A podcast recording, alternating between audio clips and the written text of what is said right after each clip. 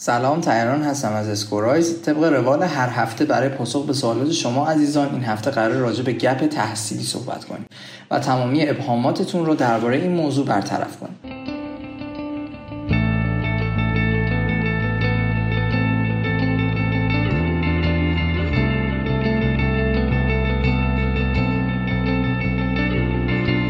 gap تحصیلی یا study gap موضوعی که کمابیش خیلی از متقاضیان ادامه تحصیل در خارج از کشور بهش برمیخورن. خب اول بیایم تعریف گپ تحصیلی رو با هم مرور کنیم. به فاصله زمانی بین دو مقطع تحصیلی یا هر گونه وقفه تحصیلی و یا به عبارت دیگه فاصله زمانی آخرین مقطع تحصیلی تا مقطع تحصیلی بعدی که قرار براش اقدام بکنی اصطلاحا گپ تحصیلی گفته میشه. با طولانی شدن فاصله تحصیلی بین دو مقطع احتمال فراموشی درس ها به روز نبودن اطلاعات و خارج شدن از آمادگی حین تحصیل برای فرد خیلی زیاد میشه. به خاطر همین موضوع اکثر دپارتمان پذیرش تحصیلی دانشگاه خارجی با موضوع گپ تحصیلی به عنوان موضوعی ناموجه برخورد می‌کنن و حتی با تمامی تلاش های دانشجو برای آماده سازی مدارک تحصیلی مالی و پیگیری های لازم به سادگی درخواست پذیرشش رو رد می‌کنن. برخی از دانشگاه ها برای ثبت نام دانشجویان بین المللی در هر مقطع تحصیلی سقفی رو به عنوان گپ تحصیلی مشخص کردن. اما مسئله اصلی توجیه کردن آفیسرهای پرونده برای قبول کردن ویزای تحصیلی هستش.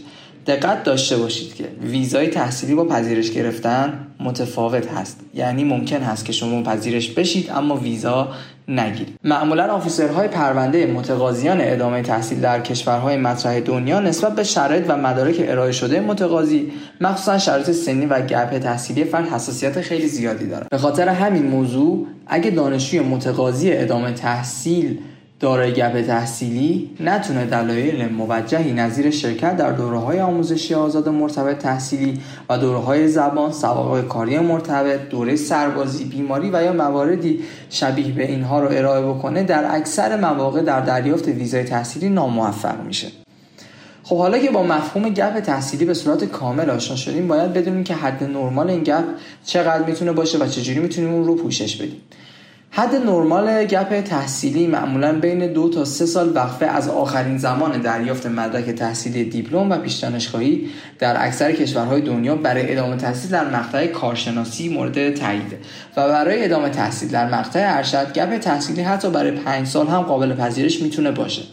برای ادامه تحصیل در مقطع پی یا دکترا معمولا وقفه تحصیلی مسئله آنچنان مهمی نبوده و فرد با ارائه سوابق تدریس تعلیف و پژوهش معتبر و همچنین سوابق کاری مرتبط می‌تونه در هر سنی حتی در سن 40 تا 50 سال هم برای مقطع تحصیلی اقدام و اپلای کنه.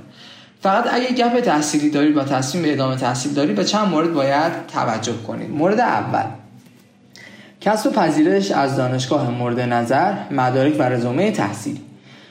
برای دریافت ویزای تحصیلی و ادامه تحصیل در دانشگاه های خارجی نیاز به کسب پذیرش از دانشگاه مد نظر خودتون دارید برای این کار برای مدارک لازم از جمله رزومه، انگیزه نامه، ریزنمرات و غیره رو به دانشگاه مد نظر ارائه بدیم و فرایند گرفتن پذیرش از دانشگاه مد نظر رو انجام بدیم. مورد دو توجیه کردن آفیسر پرونده ویزای تحصیلی شما در سفارت.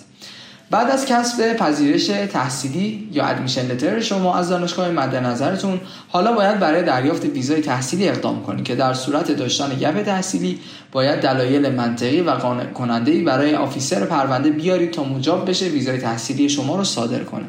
داشتن گپ تحصیلی بیشتر از سه سال از نگاه آفیسر پرونده ویزای تحصیلی ناخوشاینده و فکر می‌کنه که دانشجو از دوره تحصیل برای مدت زمان طولانی دور بوده و فعالیت ها و دانش علمیش به روز نیست. پس با ارائه دلایلی نظیر سوابق کاری مرتبط و معتبر با رشته تحصیلی خودتون در مدت زمان مربوطه و یا توجیه گپ تحصیلی به وجود اومده با استفاده از دلایل قابل پذیرش. باید آفیسر رو متقاعد کنید که تنها به قصد ادامه تحصیل می‌خوایم مهاجرت کنید و قصد اقامت غیرقانونی رو در کشور مقصد ندارید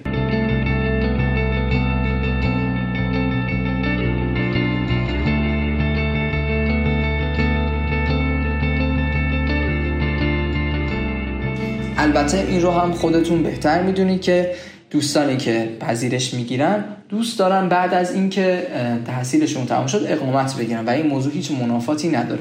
شما فقط زمانی که در حضور آفیسر هستید باید ایشون رو متقاعد بکنید که من درس می‌خونم و برمیگردم.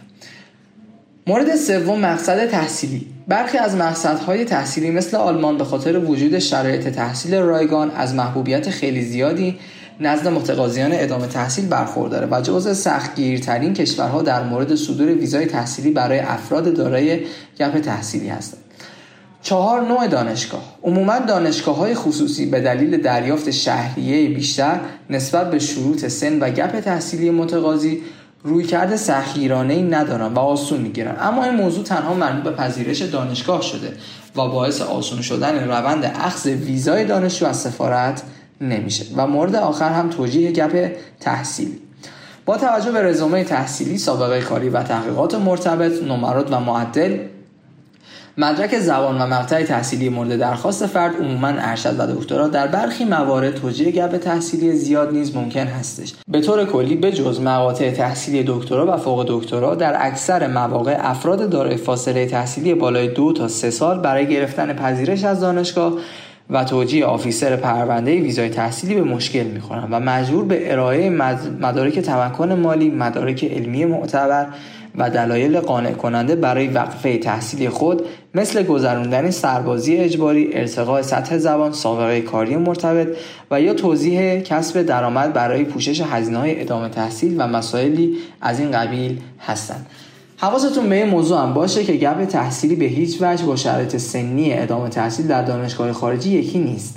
مثلا اگه فردی در سن 35 سالگی در ایران فارغ تحصیل بشه و در سال بعد بخواد برای ادامه تحصیل در مقطع بالاتر و دریافت پذیرش اقدام کنه مشکل گپ تحصیلی نداره. اما امکان داره شرط سنی دانشگاه مد نظرش رو نداشته باشه. امیدوارم با شنیدن این پادکست سوالی در رابطه با گپ تحصیلی براتون باقی نمونده باشه. شما رو به خدای بزرگ میسپارم. خدا نگهدار.